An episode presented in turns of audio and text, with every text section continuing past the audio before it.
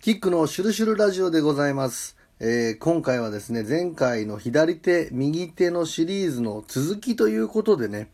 両手を使った簡単な占い、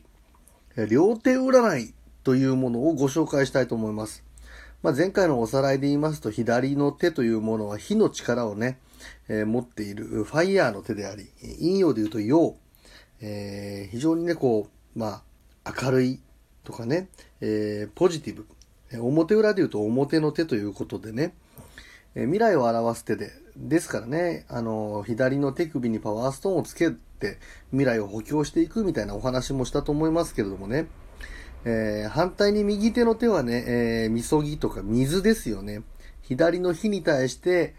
右手は水。で、えー陰陽で言うと陰なんですよね。まあ、陰がね、こう、やっぱりこう、強くなりすぎてしまうと、えー吉凶でいうところの脅威というものがね、こう出てくるという意味合いでね、えー両手占いというものをね、あのーまあ、簡単に、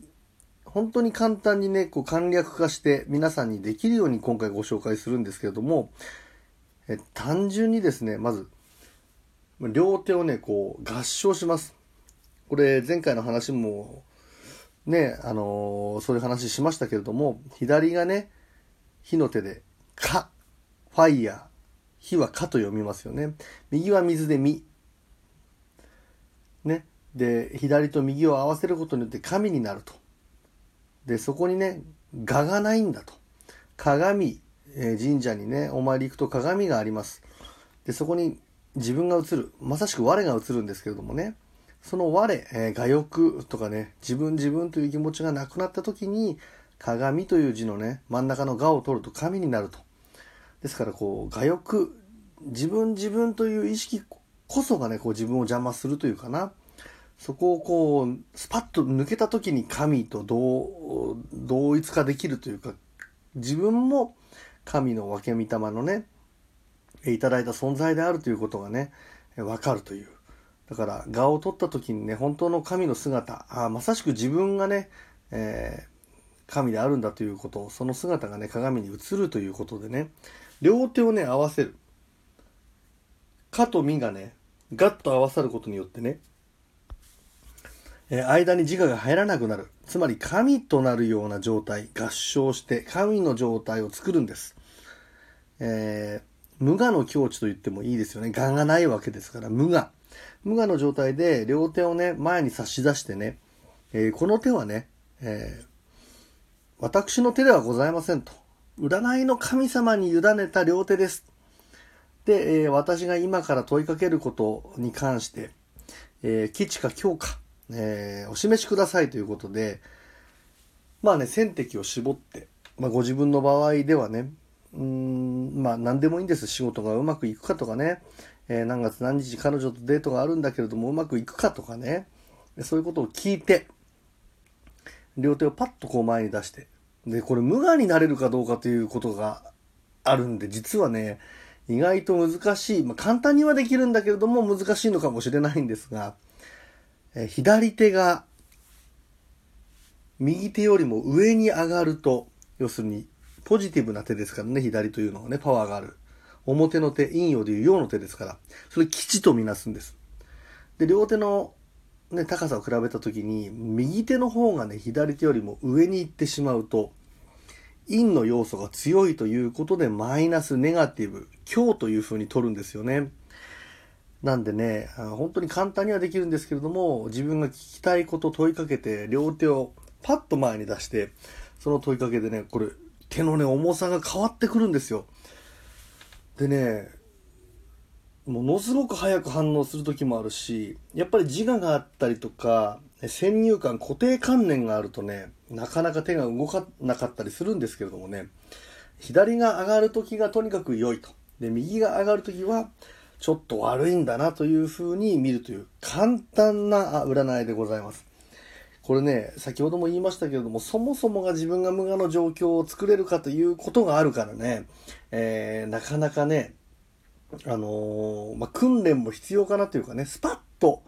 えー自分が神、えー入信というかね、神に入る没入できるような状況を作るね、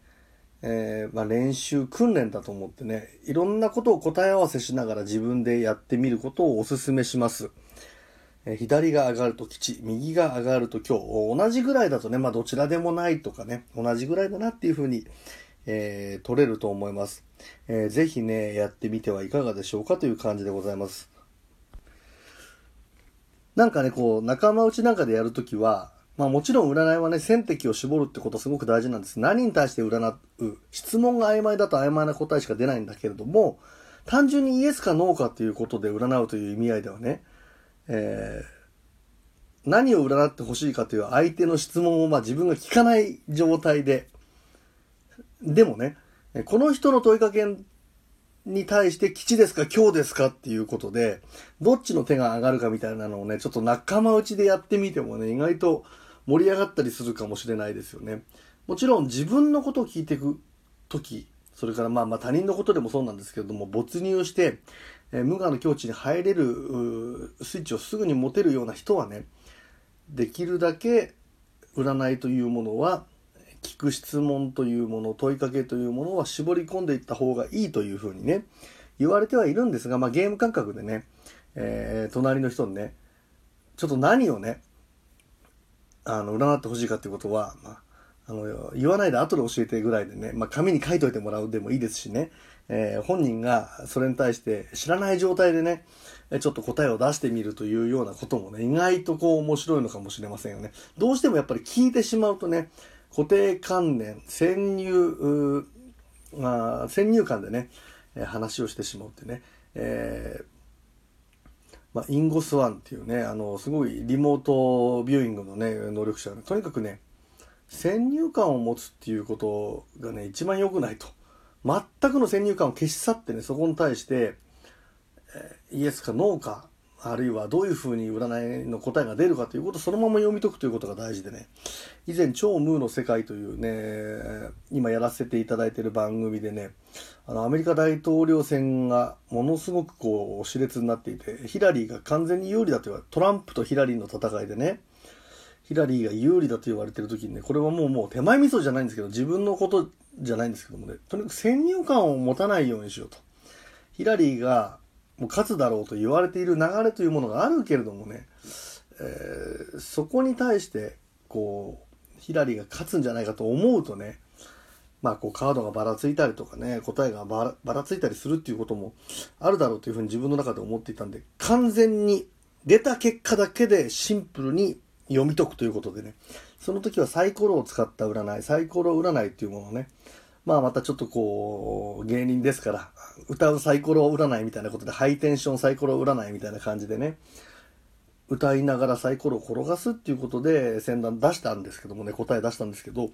トランプがね、勝つっていうのがね、こう出てね、で、まあまあ、まずないだろうというふうに思われたんですけどもね、実際にトランプが勝利したんですよね。で、これは自分の中でね、やっぱりもちろん自分だってね、その毎回毎回100発100中でね、えー、当ててるわけではないし、当ててるわけではないというか、まあ、どのように読み解いて推理してね、出た答えに対して、で、そこに対してこう、どういうふうに上手に伝えていくかっていうところの精度の問題っていうものがすごく求められるわけですよ。なのでね、えー、まあ、とにかく遊び半分でやる、楽しい気持ちでやるっていうこと自体がね、第6巻とか、えー、超感覚っていうものを高めていきますからね。まあ本当ゲーム感覚で、えー、まずね、左が上がるか右が上がるかっていうことをね、ちょっとやってみてはいかがでしょうか。それを訓練していくうちにね、本当に、他人にね、占ってもらわなくてもね、自分のことに関する吉凶みたいなことをね、まさしく自分の手自体がね、えー、教えてくれるようになるかもしれないということで、えー、両手占いのお話でございました。えー、YouTube、えキックのすべてという番組やっております。ちょっと力を入れてやっていこうかなって、まあお話をこうやって風にしているだけでは絵が見えないっていう人もいますからね、絵を見てちょっとわかりやすくね、え出していこうということで、え YouTube キックのすべてでね、また検索していただくとね、同じようにこの両手占いの動画もね、出させていただいてますんで、そちらの方などもぜひ見てくださいということで、チャンネル登録の方もお願いします。この番組もね、クリップしていただきますと、配信するごとにね、お知らせが行くようになってますんで、えー、ぜひよろしくお願いいたします。ということで、えー、今回は両手占いのお話でした。ありがとうございました。